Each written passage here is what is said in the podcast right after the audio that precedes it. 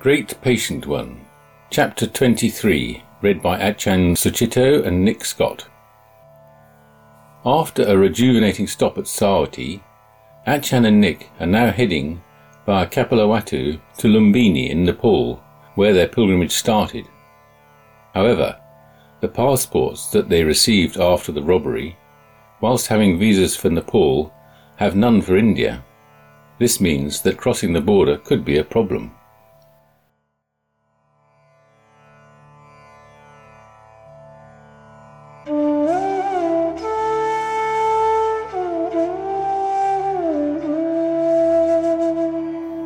Chapter 23 The First Goodbye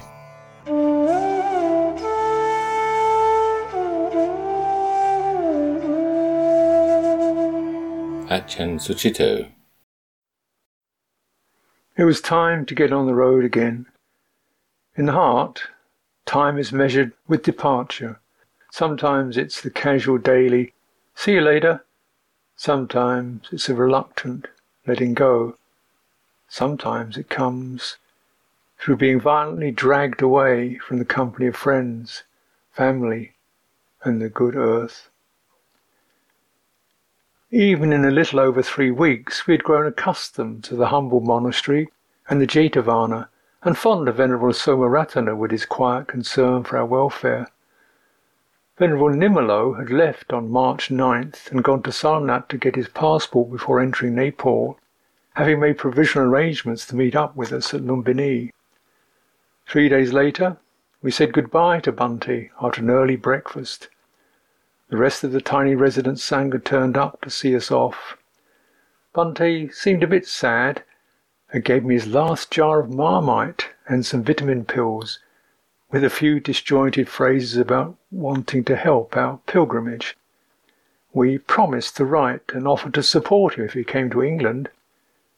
Nick made further donations, and we fitted our packs back into the disused ruts in our backs and set off through the Jetavana.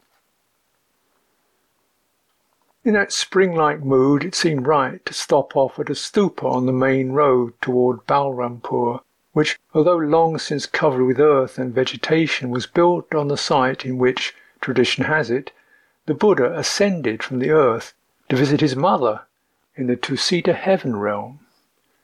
The story goes that he spent an entire rain season up there teaching the Abhidharma to her and to attendant devas. I didn't think my mother would be interested in the Abhidharma, but the example of filial piety was not lost on us. We climbed halfway up the mound slope to light incense and recollect our mothers with gratitude. It was good we did that.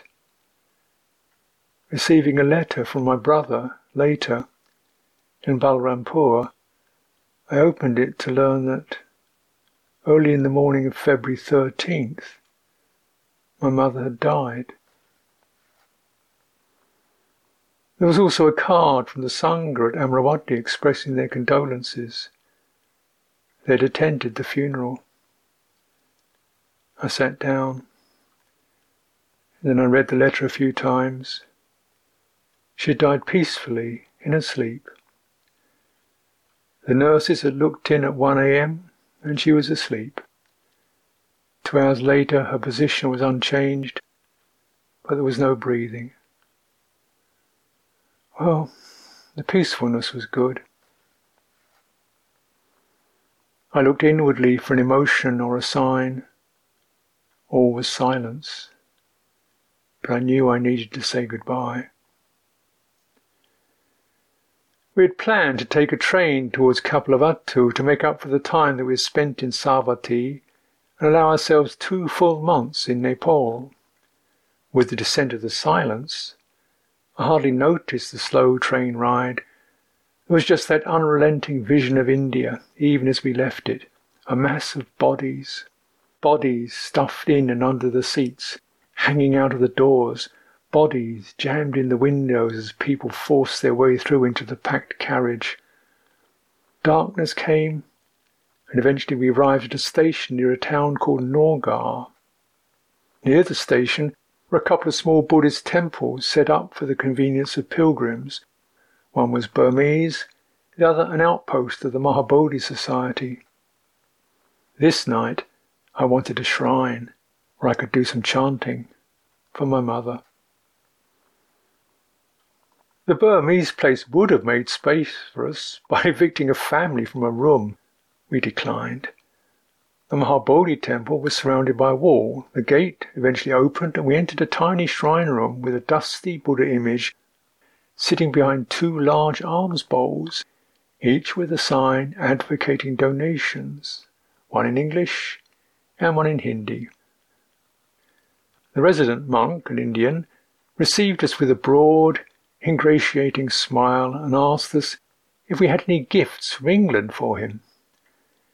Nick replied in the negative, but offered fifty rupees as a contribution to the temple for a night's stay. The monk recommended a larger donation, which would be of greater merit.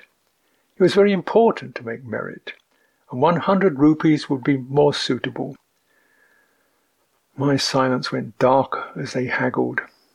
What a sight to be leaving India with! A bhikkhu wheedling for money, with simpering platitudes about our spiritual welfare. Nick explained that he had only one hundred rupees and his friend was a fellow bhikkhu and ill. He didn't want to give it all and be in a situation where he couldn't provide support. To cash a traveller's cheque would leave him with a wad of unconvertible Indian rupees when he got to Nepal. Wasn't generosity supposed to be a free will thing?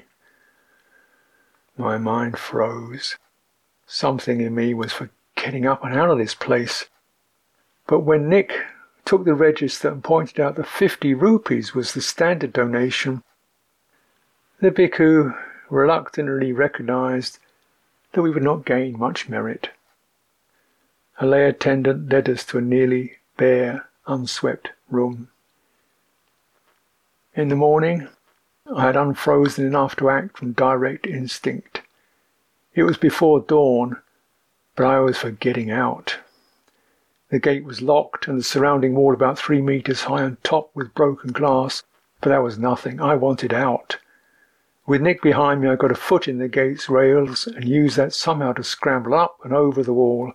On the other side, the road was empty. Away, away, down a long, wide road out of India.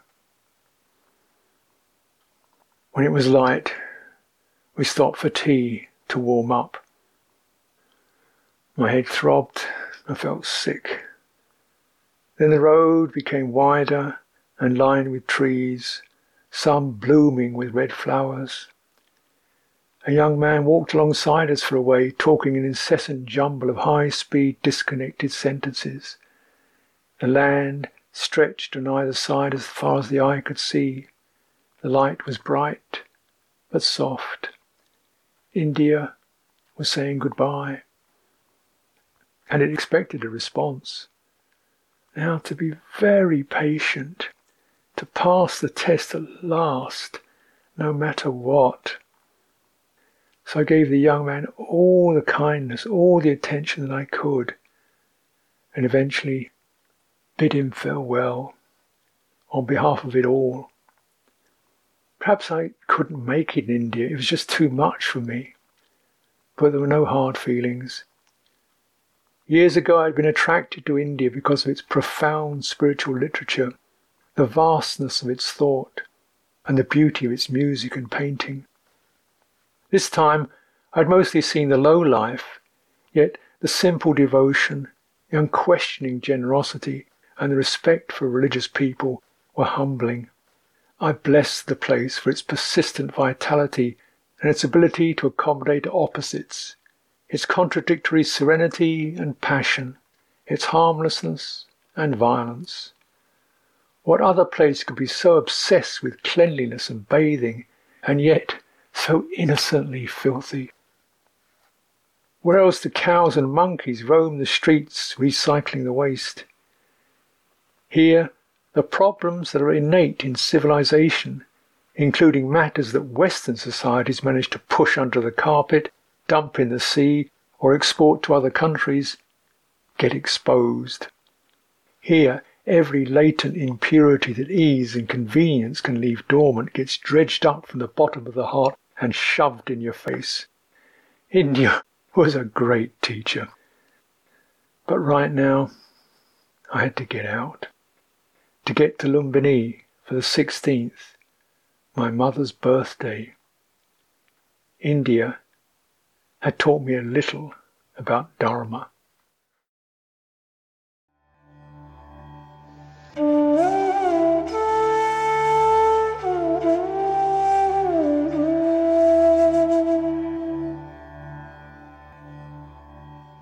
Nick Scott. It wasn't how I'd expected to be leaving India when sitting in the Jeta Grove. There the future seemed rosy, and I'd been looking forward to crossing the border and to saying goodbye. But I should have known that India was not going to let us off so easily. The news of the death of Ajahn mother, followed by that awful stay in the Mahabodhi Vihara, left a bitter taste. At least it was good to be walking again. The road was bordered with neat lines of young trees, their trunks painted with three wide bands of faded red, white and red. Their shade alleviated the heat. While we were in Savatthi, I'd noticed that sunrise was getting earlier and sunset later. Now I felt the result. I really appreciated those trees. The change of season also meant the fields we were passing were now full of mature wheat, their heads and upper leaves on the turn from green to golden, so that they rustled in the breeze. Most of the water from the rainy season had gone and the birds had been condensed from the wider landscape to congregate at the few remaining pools. One we passed contained a dozen elegant black-winged stilts poking at the mud soon before all the water dried up. Such migrants would be leaving, returning north to their nesting sites amidst the tundra of Siberia. We stopped for a breakfast of tea and sweet biscuits in Naugarh town, three kilometres on from the Vihara at Naugarh station. Then we headed north on a road that seemed far too wide and well paved for the small amount of traffic. I realised why this was when we got to the fork and the road to Piprahwa, where we were heading. The other direction, where the good road went, was signposted Lumbini, 35 kilometres. So this had been the route for pilgrims and tourists to Lumbini, until Nepal had closed the border crossing. Things began to fall into place. Visitors must once have stayed at Naugarh and crossed into Nepal for the day. Now they had to go the long way round, and so stay the night in Nepal and spend their money there. The flow of Buddhist pilgrims through Naugarh had dried to a trickle, and that was why the monk had been so desperate to extract every last penny from any visitor. It was also at this junction that I began to realize that my plan to cross quietly into Nepal between Piprahwa and Lumbini and so avoid being sent by the border officials to New Delhi for new visas, might not be as easy as I'd assumed. There was a police post and checkpoint just ahead on the Lumbini Road, and there were likely to be more at the border. The last thing I wanted to do was sneak round a border post. Stefano had told us the story of a friend who tried to do that when he overstayed his Nepali visa he decided to do it at night and went to great lengths, dressing himself up as a local, dyeing his face and wrapping an old scarf about his head. He had stolen quietly through the fields on a moonless night and was coming round the back of the Nepali border buildings so that he could register on the Indian side when in the darkness he'd fallen into a ditch with the sewage outflow. His cry as he realized what he'd landed in brought one of the guards out to investigate, and he was caught full beam in the guard's flashlight. He was so caked in sewage, though, that the guard didn't want to come near enough to see who he was. The guard just assumed he was some drunken peasant and told him to get lost. The Piprahwa road was smaller, a raised mound with a narrow strip of asphalt on it, crossing the fields. The landscape was empty and more open, reminding us of Nepal. There was no tree shading the road, and so when we arrived at the Sri Lankan temple at 10 a.m., we were hot and sweaty. The temple was small, square, and new looking, a pile of bricks in front indicating it was still being built. Yet despite the newness, several mud homes had already coalesced around it to make a small huddle of buildings amidst the fields. Inside we were warmly welcomed by Venerable Jinaratana, a Sri Lankan bhikkhu in his forties who was pleased to have two Westerners, one a bhikkhu, come to stay. He and his companion, a more junior Indian monk whose name has gone now, made quite a fuss of us. They would have given us one of their rooms. There were only two in the temple, had we not insisted that we were happy on the roof. The generosity was a great relief after Nolga. It was interesting to see a pilgrim temple in the making. Up until now, they'd been long established, sometimes started so long ago that the founder only remained as a statue in the courtyard. Founders still in residence had grown old and had settled back into the buildings and amenities that had arisen around them. But here at Piprahwa was a young bhikkhu still making his mark in the Holy Land. Venerable Jinaratana had begun his temple only ten years before our visit. The shrine room, he told us as he showed us around, had been completed just the previous year. Next they were building an accommodation block for pilgrims. That was what all the bricks were for. He was friendly, helpful, and likeable. He told us which ruins to visit that afternoon and their significance. He responded to our intention to walk directly to Lumbini, not with surprise, but by announcing he would find out the route. He had never done it himself because of the border, but he knew it was possible. He was an energetic and busy man, with little time to listen to anything except practical details. I suppose they were all like that, these founders of temples in the Holy Land. That afternoon it was my turn with the dysentery. So although we managed to make our way round the ruins, it was slow going, and neither of us, for very different reasons, took much of it in. All I remember were two landscapes of old bricks, one of which was the remains of a big stupa. The other was an extensive mound that was supposed to be the foundations of Kapilavatthu, the town where the Buddha grew up. This was the second Kapilavatthu we'd visited on the pilgrimage. The first we walked to from Lumbini. Having now journeyed in nearly a complete circle, that Kapilavatthu was now just across the border in Nepal. Although neither of us cared then which was the real one, I've since found out more about them, and the story is worth repeating. It was the German archaeologist Führer who first proposed the Nepalese site. After his discovery of the Ashokan column at Lumbini in 1896, he obtained a commission from the Nepalese government to search elsewhere in their Tarai districts for Kapilavatthu. Despite extensive excavations at Tilaurakot, which destroyed much of the remains, and an utter conviction that it was the site, he could find no conclusive evidence.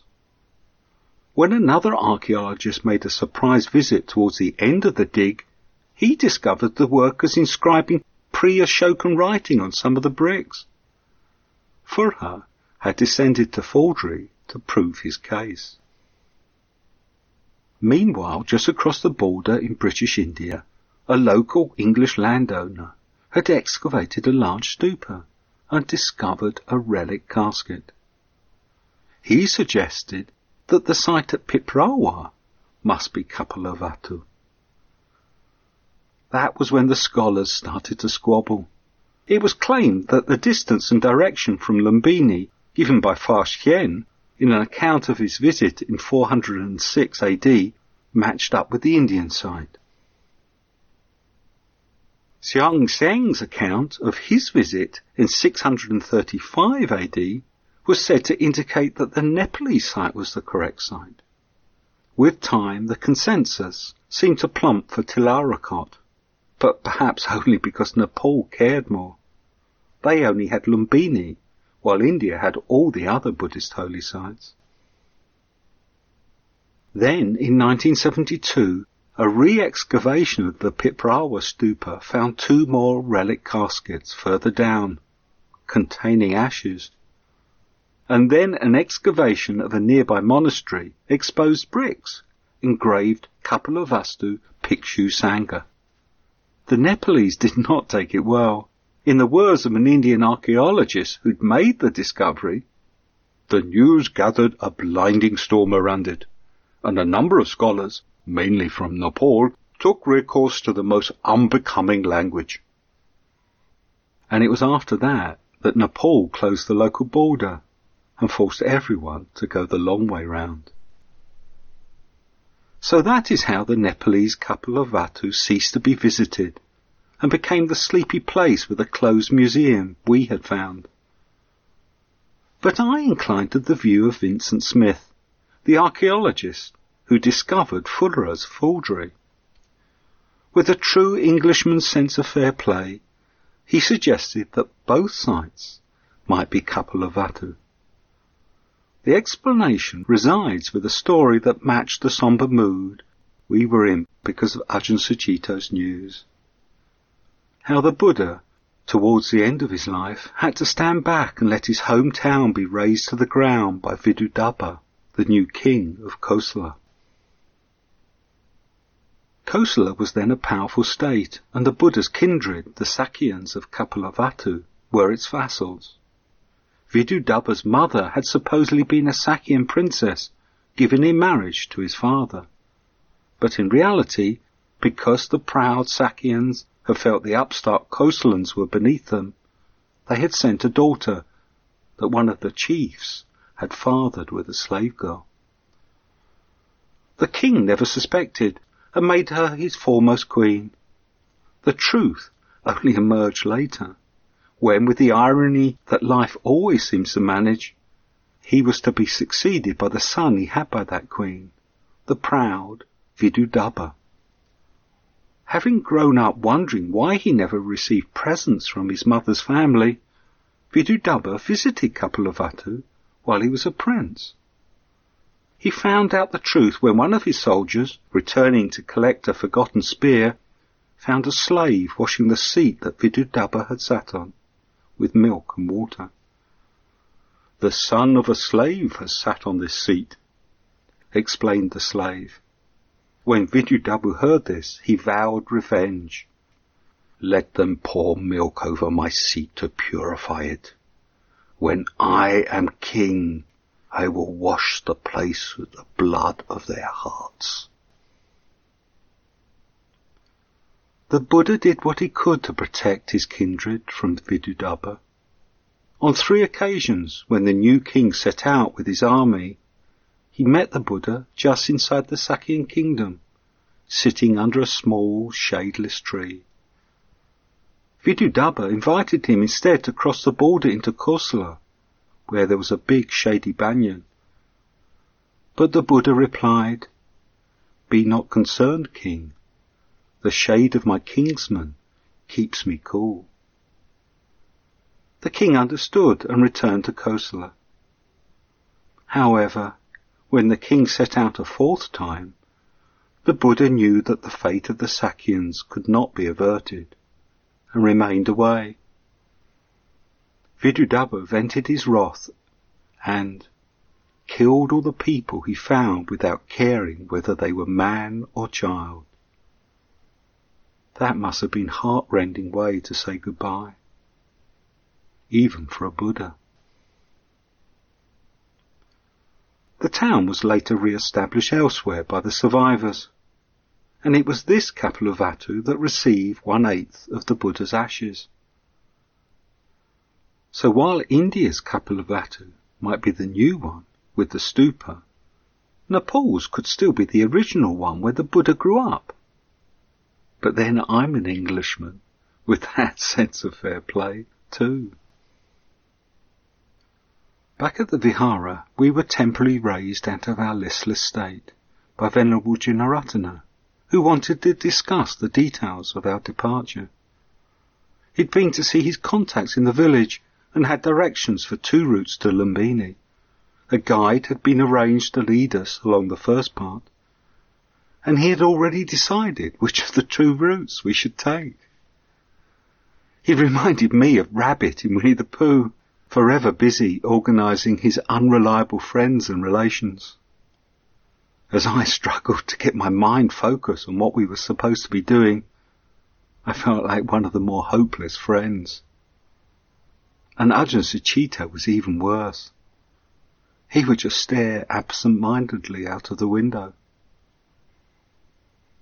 After evening puja that night, we lay on the roof under the stars. Wafting up from the mud huts around us, along with the last of the smoke from the evening fires, came the evocative sound of the murmuring of female voices. Women, I imagined, lying in bed beside their husbands, going over the doings of the day. Occasionally, I could hear one of the men grunt or speak a short sentence, but mostly it was that soft murmuring. It brought to mind the woman I'd just effectively said goodbye to forever. I'd sent her the letter when we reached Balrampur, composed at the end of the retreat in Savatthi. It'd taken me a year of trying, and four months of the pilgrimage to do it. But then part of me didn't want to. I'd loved her, and now lying there, I could see how much she'd meant to me. It always seems to be like that. It's only when someone's gone that you can truly say how much you care. Perhaps in a way we were both in India getting over women. With Ajahn Sucitto it was the nuns. For the previous eight years he'd been in charge of their training. It was a job that fell to him when the community had only monks who'd been trained in Thailand but women who wanted to become nuns. It was a long, painful lesson for all. He likened leading their regular lessons on their rules to being at the helm of a ship in a storm, with the emotions of their reactions pouring over him while he hung on grimly to the wheel. One of the nuns told me later that she regularly wanted to kill him. But there was also a deep affection. The first generation were now senior enough to take charge of their own training and those that followed, and they now looked on Ajahn with great kindness. At the last post office, there'd been a long letter for him from one of them. For much of the pilgrimage, women and relationships with them have been a regular topic of conversation. I suspect it always will be for men. But with the death of his mother, we weren't having much conversation. Ajahn Sucitto lay there silently that night, looking up at the stars as I fell off to sleep. Next morning, the first light filtering into the sky before dawn was greeted with calls to prayer from a nearby mosque played over the usual crackling tannoy system. Then there was a splutter, and a megaphone attached to our roof also started up, blasting out a stream of Buddhist parita chanting. We were already at the table downstairs for an early breakfast, but even there it drowned the conversation. It was Venerable Jinaratana's answer to the Muslims, who, he told us, made up 90% of the local village, part of his drive to found a Buddhist temple in the Holy Land. Soon after that we left, setting out early so we were less likely to be seen crossing the border. Our guide led us to the start of the path, and then we were on our own, wandering along a dirt track and looking out for Nepal, with no idea how we'd know when we got there. We walked on a raised earth mound winding through a vast wetland. Some of it had been planted with paddy, but mostly it was swamp and open water, with the occasional stunted tree on an island of dry land. Everywhere there were birds. Storks and sarus cranes waded amongst the reeds. Herons flapped off, startled by our approach. Various ducks slipped out of sight into the vegetation, and a big Pallas's fish eagle quartered in the distance. In the east, the sun had just risen, and everything was picked out with the intensity that the low morning light can give. It was beautiful, and a really wonderful place, but we couldn't stop. I was concerned someone would find us before we crossed into Nepal. We halted further on inside some woodland in a discreet glade. While Sucitto sat in meditation, I stole back to take another look from the bushes at the wetlands. I'd reckoned we were over the border by then, but when we came out of the trees onto open rising ground, there, in the middle of nowhere particular, was a stone post marking the border. There was no one at all to be seen, let alone border guards. Further up the slope we turned east, heading for Lumbini, across a land even less developed than at Piprahwa. It was undulating and covered in wheat, rippling in a warm wind coming from the north. There were only a few distant villages. A male pallid harrier, grey and white, hunted low over the wheat, flapping slowly back and forth beside us. And beyond, in the distance, were mountains again. We'd not seen them since we'd headed south four months earlier. The air was now too hazy to see the distant snow-covered peaks, but we could see, beyond the forested foothills, the first crests of the higher ranges.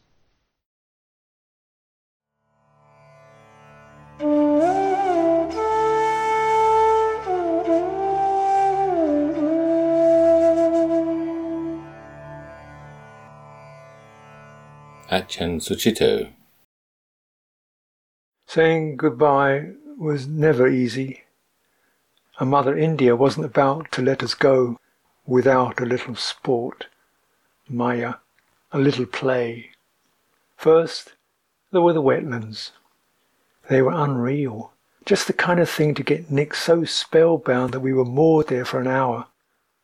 I sat and waited, letting go of the foreboding that despite making an early start, we were going to conclude the morning in the time-honoured fashion of stomping through the heat to arrive somewhere we would have just enough time to stuff some food down. Ah, yes, and as we left the woodland and came onto a cultivated plain that was open to the blazing sky, Nick began to wilt. He slowed up, made it to the first and only tree and sank down. All the energy of the wetlands was gone. The spell had lifted, and the reality of his queasy guts replaced it. The play had shifted to expose the futility of our expectations. Nick, the crusader, was gone. Now his bushy beard hardly seemed to fit him. He looks like some sad little man wearing a fake. The irritation in me melted to see him. What could we do?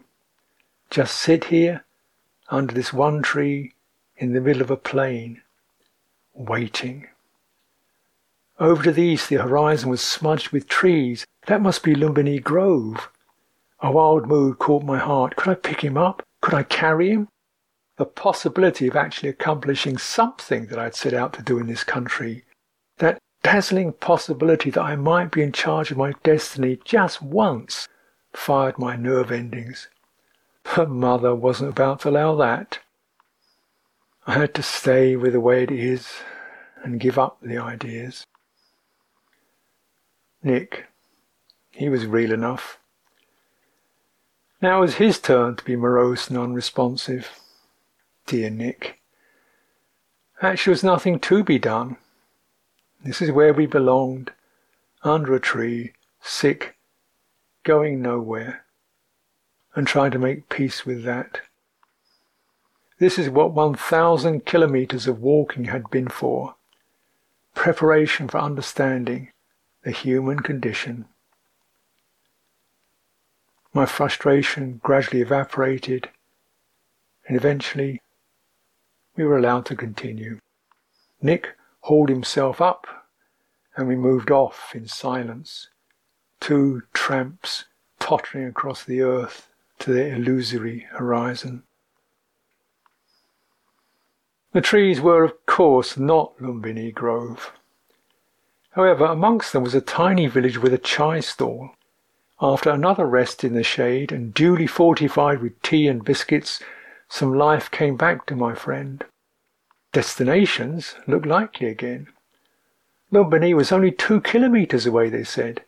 But wait, they meant Lumbini village, not Lumbini Grove. And do you really think two kilometres is a distance? In Maya's country, it's just bait for expectation, because when we arrived at Lumbini village, which was a Muslim marketplace, Lumbini Grove was only two kilometres away. And so we concluded the morning by stomping through the heat, this time to arrive at Venerable Vimalananda's temple with about five minutes left in which to stuff down some food. Some other bhikkhus were there eating. An obvious elder knowingly waved us to get down to business as rice and noodle soup were hastily set down in front of us. Wasn't this where we began? A thousand kilometres ago? The place was much the same, although our four month journey seemed to have made it smaller. The manager was the same, still saying, No problem, no problem, as he took us to the same room and helped us sweep it out. The abbot, Venerable Vimalananda, was the same, bright and bird-like, though slightly subdued by the presence of an elder monk. Venerable Anuruddha Mahathera. Venerable Anuruddha, a bhikkhu of 54 rains and the third most senior bhikkhu in Nepal, was the abbot of the renowned Ananda Kuti Vihara in Kathmandu. In fact, his father, Venerable Dhammaloka, had founded the place. Not that he was anything but relaxed and friendly. He took an interest in our journey and even talked to us a little on Dhamma. Venerable Vimalananda stayed in the background and occupied himself with administrative details. However, over the subsequent few days, I helped him to write a letter to a supporter in Sri Lanka in his crowded little room. He fished out a bag of Sri Lankan coffee and some tea mixed with coriander as a gift. He was happy to be helpful and delighted that we were intended to spend some time in his temple that was being built in Tansen, a few days' walk to the north. With characteristic energy, he set to, writing a letter to his brother Chhatra Raj Shakya, a prominent Buddhist in the town, and, he briefly informed us, never know he's here, in Tilaurakot. We had arrived the day before the new moon on March 15th, and March 16th was my mother's birthday. The silence in the back of my mind felt pleased. The manager had loaned us a paraffin stove. No problem, no problem. And with the tea or the coffee and a mild night by Queen Mahamaya's tank, there could be no more suitable occasion to pay my respects and send some kindness towards my mother. The night was still and quiet. Long streamers decked with prayer flags ran from the temple across the dark water to the Bodhi tree where I sat. After the puja, Nick moved off. We met up again at midnight in the room for coffee. A few hours of meditation had helped me digest a lot of emotions and memories. There was some pathos and regret. It must be difficult for all mothers to have their sons grow up and no longer be sweet little boys who depend upon them. My relationship with my mother didn't seem to have progressed since I was eleven. We'd never had an adult conversation. I changed into a stranger who had no interest in the norms of family life, didn't want a career, didn't know what I was going to do, was always going off to some foreign country for months on end. And for me, she was always either dismissive or uninterested in the things that were passions for me, my studies, my music, my friends, my attempts at a personal philosophy. Yet I always wrote to her, came back from Thailand and stayed in England to support her. And whenever people offered me something, I chose flowers to send to her. As for her, even though she would not pick up the baited conversational gambits on Buddhism that I carefully laid, she knitted gloves and baked cakes for the Sangha.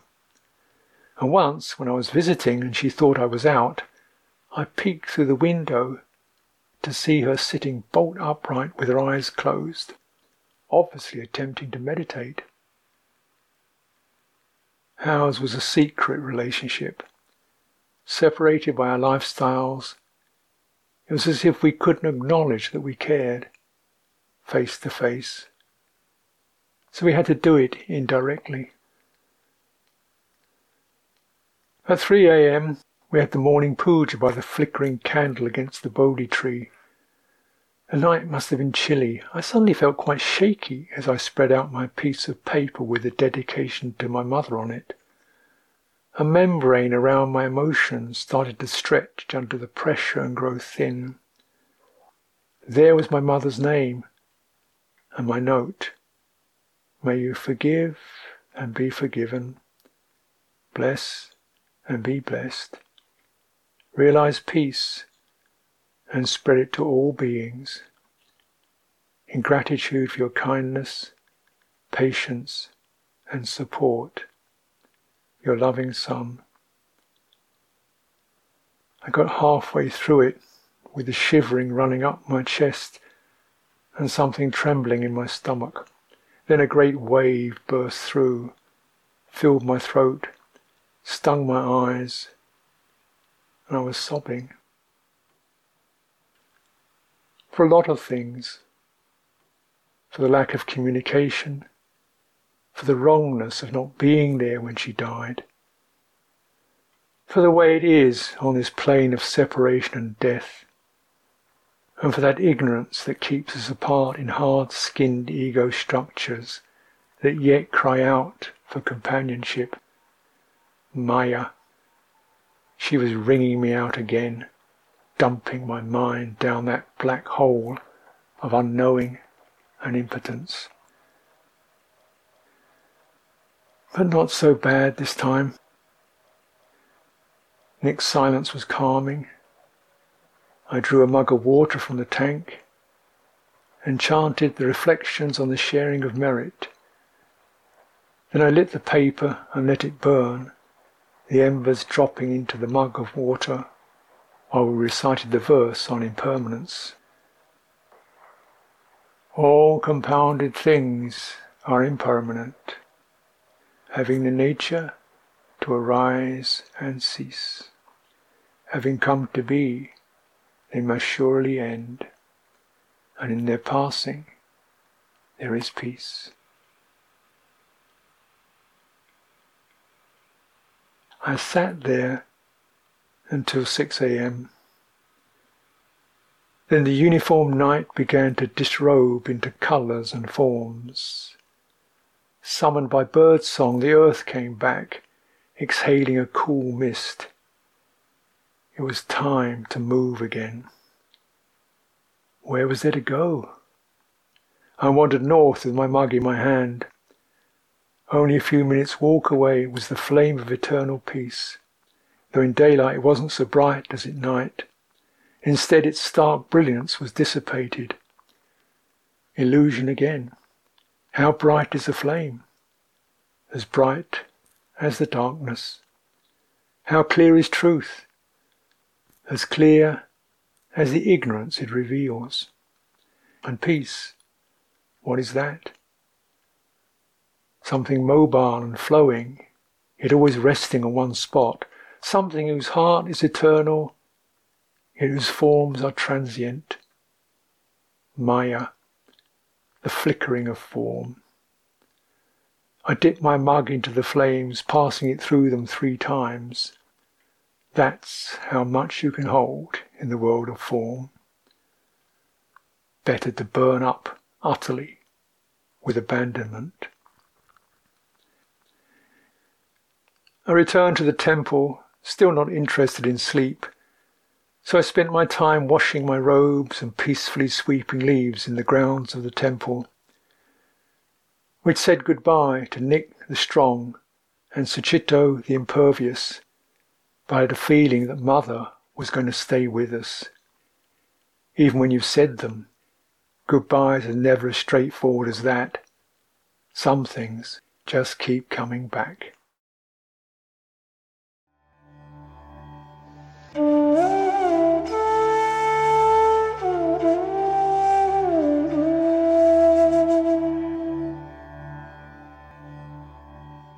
Nick Scott. This visit to Lumbini was much more sober than the last.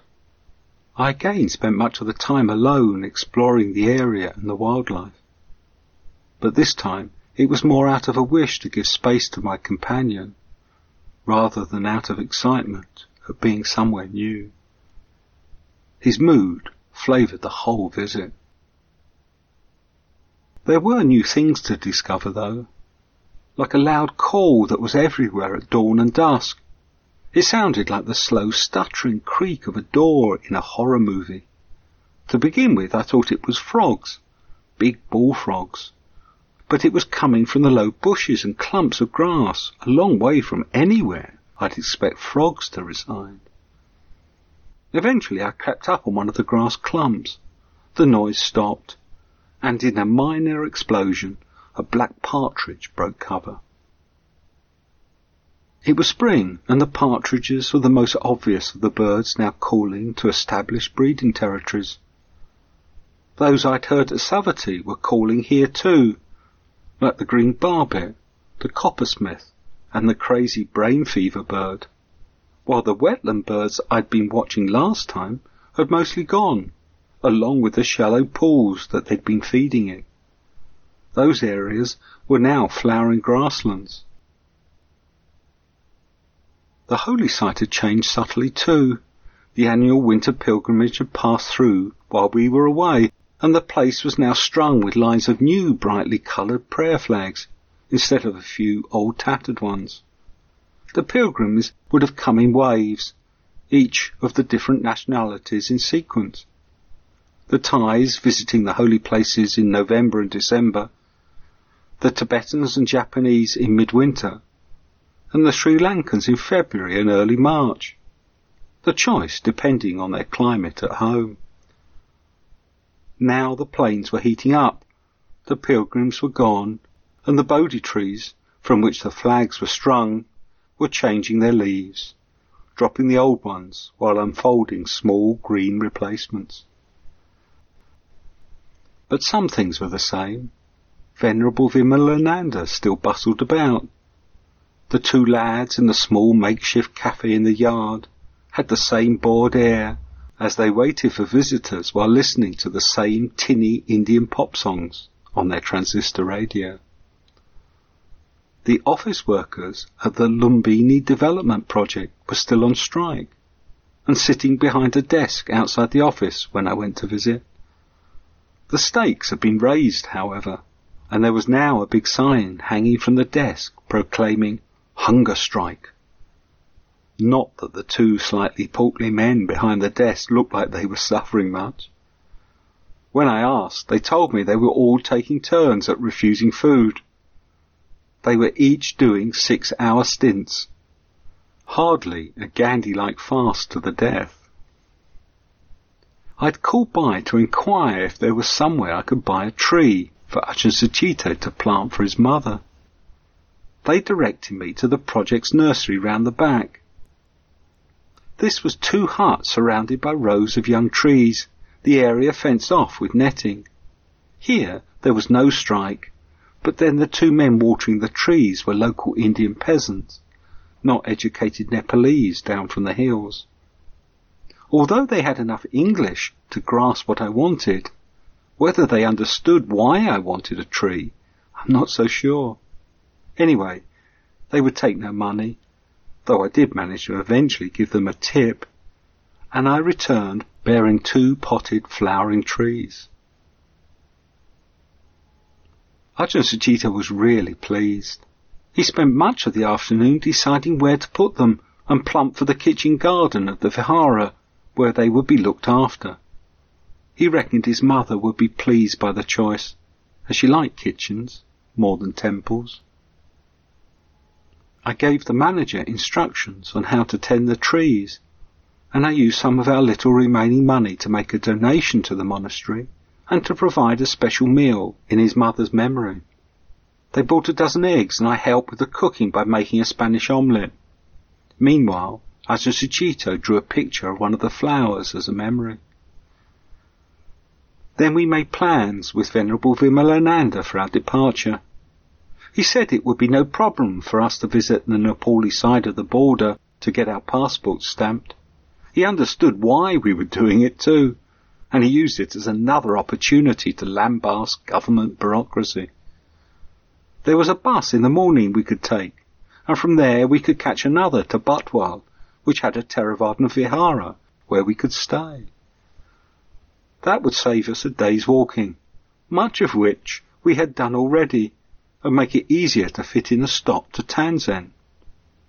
That was his hometown, and having heard on our last visit how much his new temple project meant to him, we'd offered to stop off there. Tansen was due north in the mountains on the road to Pokhara. We were supposed to be walking east before turning north to cross the mountains and end our pilgrimage at Kathmandu. But it felt a kind thing to do. That afternoon we also went to visit the adjacent Tibetan temple. We had for some reason not bothered on the last visit, but this time we wanted to pay our respects. Perhaps it was the coming climb into the Himalayas. Typically Tibetan, it was a square block of a building, its plain shape compensated for by the vibrant maroon and yellow of the exterior paintwork. Inside it was more gloomy, lit only by the open doorway and smelt of old incense, rancid butter, and the many Tibetans that had shuffled through. The season of pilgrimage being over, there was just one nun in a corner clicking at a rosary and mumbling her prayers. We lit incense and placed them in a bowl overflowing with the stubs of previous sticks on the dusty altar beside the used butter lamps and the various bowls of other offerings. Beyond them, the images rose, a Buddha Rupa, various exotic bodhisattvas, and behind them, the back wall filled with images of past teachers in this lineage, each in its own dusty glass box, and each with a small white scarf about its neck. It was all so cluttered, but yet still powerful. The nun told us that the temple was founded by Dilgo Khyentse Rinpoche, the massive old monk who'd led the puja we'd attended in Bodh Gaya. The Tibetans were the last to come to the holy places before the dark ages of Muslim destruction, and my favourite account is by one of them. He is called Dharmasvamin in Sanskrit, but is known to the Tibetans as Chug Lomtspa, and he set out from Tibet in 1236. He spent over two years in India, surviving many adventures. There were now hordes of Muslim soldiers roaming the country, looting and killing, and in many of the places he visited, the people of the towns were hiding in the jungle, fearing further visits. The monasteries he passed had mostly been destroyed, and the monks had either been killed or had fled. When he finally got to Bodh Gaya, the town was deserted, but a few days later they began to return. The local Raja came out of hiding in the forest on an elephant bedecked with jewels and accompanied by 500 foot soldiers. He also recounts having to withstand the temptations of an impudent low caste woman, the numerous tigers, bears and snakes the thickness of a man's thigh in the jungle, and the gigantic crocodiles of the Ganges that regularly ate ferry passengers. He visited Nalanda, from which most of the thousands of monks had fled, and where there was much destruction. There he became the disciple of an old learned monk, a monk he later saved from a Muslim attack by carrying him on his back to a hiding place. He left Nalanda to return home carrying the scriptures he'd managed to collect. Then, at the base of the Himalayas, when he too was about to leave India, he was struck down by a fever. Malaria, I'd guess. He was delirious and came so near to death that his landlord urged him to go to the charnel grounds so that he could die there. But he refused, and after several months recovered enough to move on. He said goodbye to the plains and climbed slowly back into the mountains. With the end of his account, the record of Buddhism in the Middle Land also comes to an end. There are no further records from pilgrims, and although the faith probably did hang on in a few pockets, it eventually died out completely. From what we'd seen while there, it seems unlikely to return.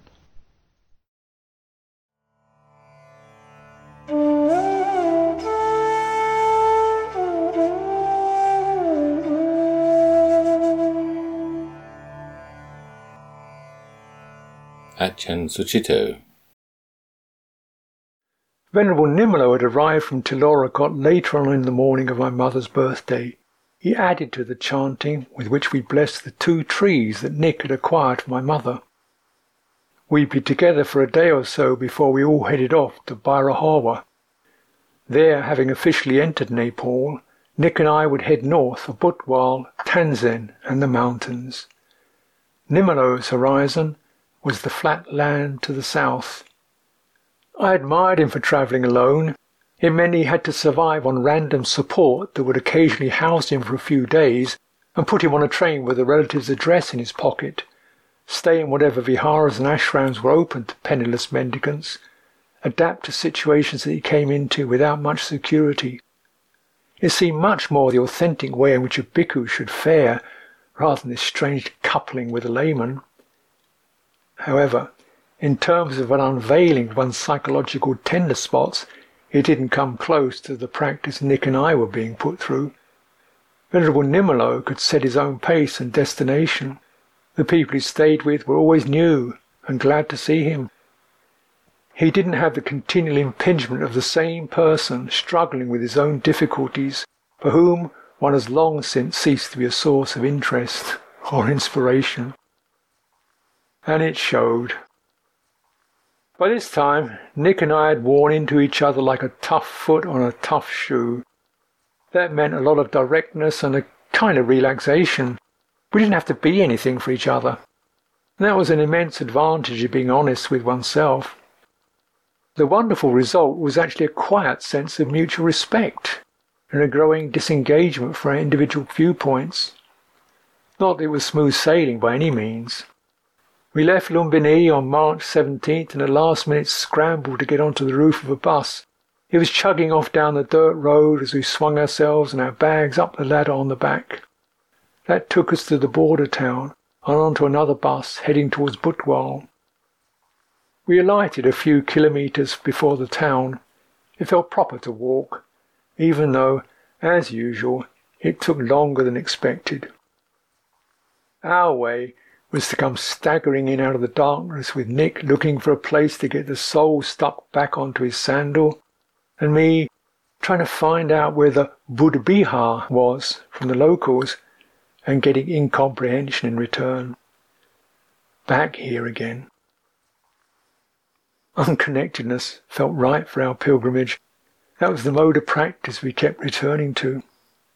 But now I stopped thinking there was something wrong with it Mother India taught me to leave such thoughts behind. If you go to Lumbini, have a look in the kitchen garden of the Theravada temple. There should be a couple of white blossom trees there, and the manager promised to look after them. Just as I was scrambling onto the bus, I looked over there, saying to myself, You'll be all right there, Mum. I didn't want to leave.